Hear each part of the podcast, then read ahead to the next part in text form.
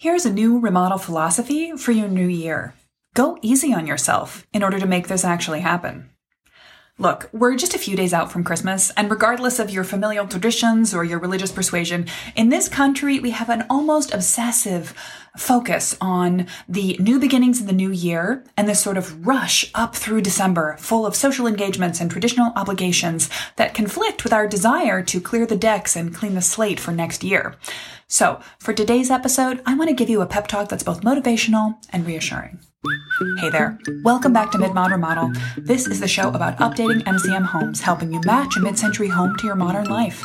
I'm your host, Della Hansman, architect and mid-century ranch enthusiast. You're listening to season 10, episode 11. All right. I want to share with you a new way to think about your home improvement planning process for the new year. It's more important to begin than to do it perfectly. Perfectionism is such a perfect way to prevent yourself from doing anything at all. And certainly it's a great way to prevent yourself from completing anything. So I want you to give yourself permission to go as slow as you would like to go, as slow as you need to go, as long as you're still going. Instead of waiting until you have some mythical quantity of free time you've had in your mind that's necessary to sit down and fully plan a remodel, make an appointment with yourself to just take a few minutes every week just on Monday evening before the week gets away from you. Just a few minutes in the morning while you sit with your coffee. I want to quote here from a person I'm going to be talking to you about a little more in the new year, a few episodes from now, Kendra Adachi. Um, she's known as the Lazy Genius. She does the Lazy Genius podcast and she's written two books, created a very thorough, successful blog empire, and she's a wonderful podcast worth checking out. You can read one of her two books, The Lazy Genius Way, or, and this should pique your interest, The Lazy Genius Kitchen. Kendra's podcast is on my weekly must listen list, and she gives her readers permission to be a genius about the things that matter and lazy about the things that don't. Now, I don't absolutely love this terminology she's hit on here, but her philosophy is gold. I would say Translated this into the way I think about a remodel, she's giving permission for us to obsess and invest our energy and detail into the parts of the house that are important to us, and to be efficient or straight up ignore the parts of our homes that are working fine or aren't as important to our daily lives. This is a great recipe for a remodel. And she goes much, much further into her two books and her long running podcast, which is well worth a listen. Now, fair warning, I don't have a perfect Venn diagram overlap with Kendra and her life and mine. She's a mother of three, an observant Christian, and a slow talker with a southern accent. All qualities I don't share. But she's not pushy about her life choices and style. Rather, she's inclusive about encouraging people to be their best selves as they are. And I personally find her loving, pushy big sister style of, come on, kiddo, you've got this, let's do it together, very satisfying and relatable and motivational you might find her the same. So if you like the way I encourage you to get up and get planning, you'll probably also like the way she talks to you about making choices that are either genius or lazy for your life. When she says something like, the possibilities are endless, but you don't need endless, I hear, let's set you up a style guide. So it really works for me, and I think it will work for you too. I'm going to do a whole episode on the Lazy Genius Kitchen book soon. And for now, you can go check it out yourself at the link in the show notes or get the transcript for this whole episode at midmod-midwest.com slash 1011. All right. What I want you to hold in your head while you're thinking about how you might find time to plan this next year is another concept from Kendra's book. It's better to do what's more likely to work than what's ideal. I'm going to say that again. It's better to do what's more likely to work than what's ideal. And if you want it to be likely that you're going to update your home next year, then let's think how to work within the rhythms of your current daily life, or at least the life you'll have once the holiday chaos settles down slightly, and your own brain patterns. Part of what's going to make getting started on your remodel plans next year more likely is if you have a formula for planning success. So to go in the order that makes sense and makes your planning easier. And that's the master plan method, which is the ideal way to simplify and de-stress your remodel and to make sure you don't skip over the parts of planning that end up making the house right for you and for your family. So if you're curious about the master plan method and how I could help your house, I've got two easy things to recommend to you. First is go watch the free class I've put together. Now you can watch it on your own time. How to plan a mid-century remodel to fit your life and budget. It's available free whenever you're ready on my website. There's a link in the show notes. Go check it out. Um, but if part of the way your brain works is that you need to start with just one space, you can't think about the entire house because that's too much and you want to just focus on one room, one area, one first step project, then I highly recommend that you come and check out one room method for my design clinic in January. We'll be running a live mid-century kitchen clinic on January 14th. And if you register early, you can sign up for just $49. I'm going to be walking you through a micro version of the master plan process and helping everyone who shows up for the class go step by step through the process of the master plan for their own kitchen. That's you. The process for your own kitchen in real time during the two hour class. So I think you should sign up for it and I hope I'll see you there in January.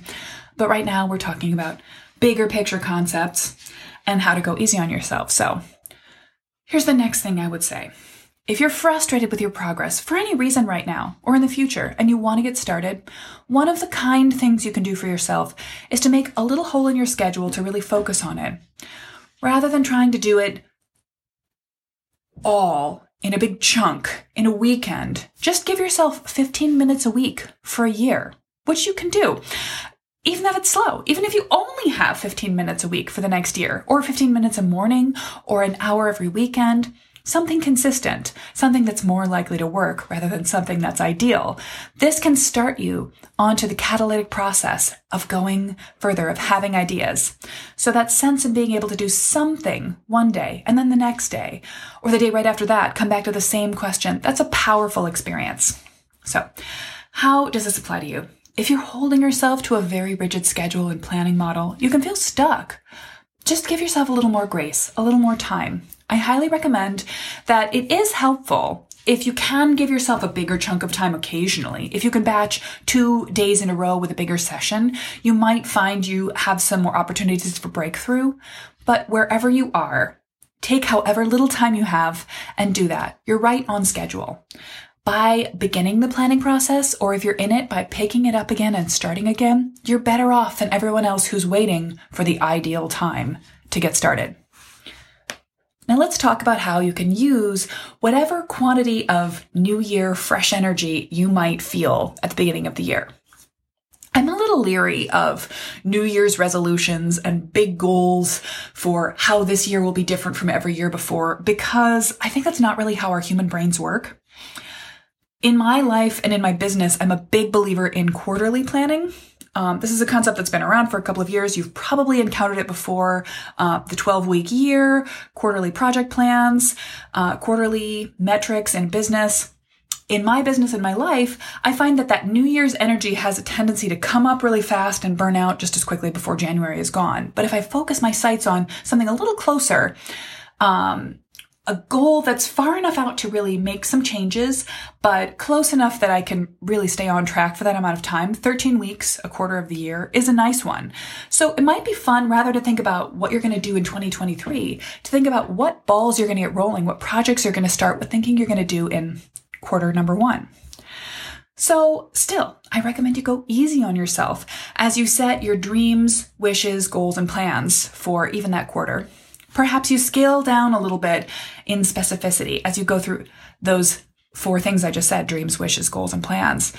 Actually, let's talk about how you can use each of those modes of thought to your best advantage. And when you're dreaming, dream big. Dream about where you'd like to be in your home a year from now, but don't hang on to like that means this day in December 2023. Uh, let a year from now be a little bit more of a nebulous item. Dream about where you'd like to be in your home when it's ready, or dream about where you'd like to be in your home the next time some other regular event pops up. Now, when you're thinking a little smaller, a wish, a wish list can be more specific. In some cases, a wish list is almost like a checklist of things, areas you'd like to improve about your home and your life, feelings like you'd, ha- you'd like to have, daily rhythms you'd like to experience, new routines you'd like to implement, maintenance projects to check off, a shift in the layout or style of your home you'd like to encompass in the next period of time. For goals, you can get even more specific. It's for a goal, it's sometimes easier to talk more about what you'd like to set in motion than things you'd like to finish. I really like a habit goal rather than an accomplishment goal. The habit goal of, I'm going to sit down with my coffee and a notebook and write down one thing I want for my house to change every day that's something that might actually happen. A big ambitious goal is great, but Even if you've got a big goal in mind, it needs to be broken down into more bite sized pieces. And that's where planning comes into it. Plans are what you're going to take on next. And if any of the last three things we talked about, your dreams, your wishes, your goals, have to do with making substantial or even tweak level changes to your home, then I hope your plans include getting serious about doing something to start the planning of your remodel. So perhaps you listened to the episode from earlier in December about using the holidays to notice things you'd like to improve about your home, and you've already begun the process of planning your home update. You have that, thinking about what you'd like to change, that's planning. Hooray, you've started. If not, that's all right too, because this here is the pep talk part of today's episode. Wherever you are in your home remodel process, you're already doing better than people who haven't started. Or even if you have not yet begun any meaningful planning, you're in the right place right now. You're listening to this episode. You're taking a mental step towards a better home next year. I would argue that everyone I just listed is better off than those folks who are grumbling about how they wish their home were bigger, they wish their kitchen were brighter, they wish they had more storage space, an extra bedroom, a style update, but never even beginning. So when you go through your remodel planning process, whether you go through it at a speed run or a sedate stroll, you're doing it the right way for you. And I don't want you to let the feeling of, uh, I'm doing it wrong, stop you from doing it all. All right, here's a little practical tip. You have good ideas for your home. You do. Where were you when you had the last one? When you realized you need more light in the morning in your kitchen? That's the thing. When you decided what to buy for the house that you now love more than anything else? When you just picked a color and got started. Or when you realized that the first project you need to tackle on your house is the deck. Maybe you were laying in bed in the morning. Maybe you were walking the dog. Maybe you were doing your dishes with your hands in the sudsy water. I suspect that there is a place and a time in your daily life when you have good ideas for your home. And if you can identify that, you can capitalize on it. You can catch those ideas. So try to make a little more time in that time. Or if you already have plenty, just set yourself up to catch those ideas as they come by you. For me, this is the dog park. I have great ideas when I'm walking. I have ideas about this podcast, ideas for my client's design, and ideas for my own home when I'm walking Roxy at Prairie Moraine Dog Park. And rain or shine, uh, a nice weather, or a day like today when I have to keep my phone stuck inside several layers of clothing so it doesn't freeze. Sidebar, why are iPhones such whiny little California wimps about winter? Okay, that's just me complaining. You can use that time, that rhythm in your life to catch those ideas you're already having. So buy a notepad and keep it by your bed. Tell Alexa your good ideas while you wash the dishes, or set up a Google Doc in your phone and use the voice transcription to verbally jot down what you're thinking while you walk. This is what I do. You will not regret this.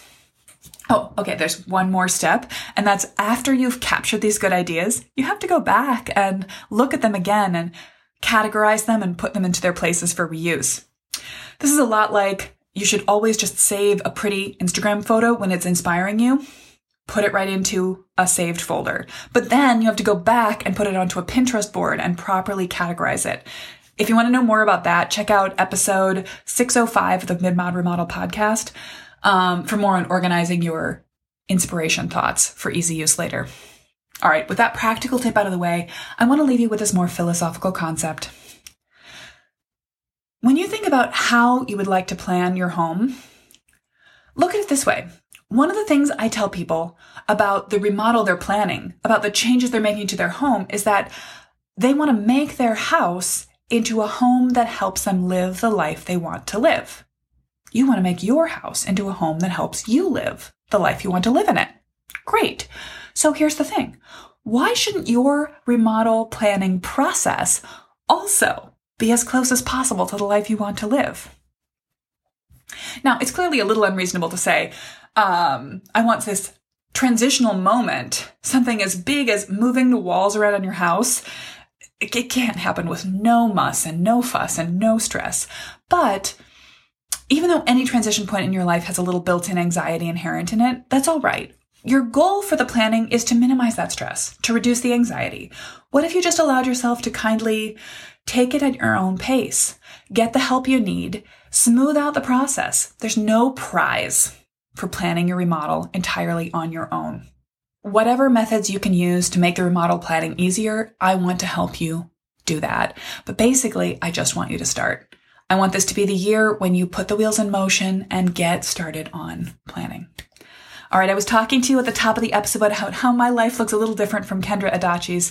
Here's a little bit more about me. I was raised culturally but not religiously Christian. My dad is a lapsed Catholic and my mom is a somewhat resentful Protestant preacher's kid. Uh, so both of them were kind of anti-organized religion, but unable to give up the music they were raised with. So we sang a lot of Christmas carols in my house. Uh, when I was growing up, gathered around the piano with that Tomie dePaola book of Christmas carols, We'd sing Hark the Herald Angels Sing, The Holly and the Ivy, God Rest Ye Merry Gentlemen, just a lot. And one of my favorite sentiments out of all of that polyglot of multicultural mishmash that forms the Christmas Carol canon is the concept of tidings of comfort and joy. Comfort and joy is such a wonderful thing to wish to someone. Comfort and joy together are an amazing combination because joy is magic. We want to feel it as often as possible, but without getting too philosophical here, you can't feel a constant stream of joy. If you did, it wouldn't feel like joy. Joy is special, it's unique, it stands out. But comfort, comfort is something we can strive for in as many minutes of the day as possible. So you put those two together, and you've got a pretty good combination. I think Christmas, we're talking about this right now, a few days before Christmas. It's just one day, it's just one season of the year. It's soon going to be in the rearview mirror. But what I want you to take beyond December 25th is apply the philosophical idea of comfort and joy to your home, to your remodel planning process. Is this nuts? Is anyone with me here? if you are, hey, send me a DM on Instagram and tell me you'd like a comfortable and joyful remodel. I would love to hear that that's true. Basically, just go easy on yourself. Reminder, a couple of easy ways to start are to take the advice from episode 1009 and use this actual holiday to start identifying what matters to you, or go take any free hour you have and check out my free masterclass, How to Plan a Mid-Century Remodel to Fit Your Life and Budget, or mark your calendar for January 14th and plan to show up ready to plan a kitchen tweak or transformation for your mid-century home at the Mid-Century Kitchen Clinic. Wherever you start, start small. If you're listening to this on Thursday in the Midwest, know that I am currently super excited about this big dump of snow that's been predicted, but I'll tell you on Instagram on Thursday if I'm actually enjoying all the shoveling. And in this coming weekend, whether it's a religious event for you, a family holiday get together, just a lot of mid-century kitsch and good music, or if it's just a season of the year when everyone in America takes a couple of days off at the same time, which is kind of magic, I wish for you comfort and joy now and in your new year remodel planning.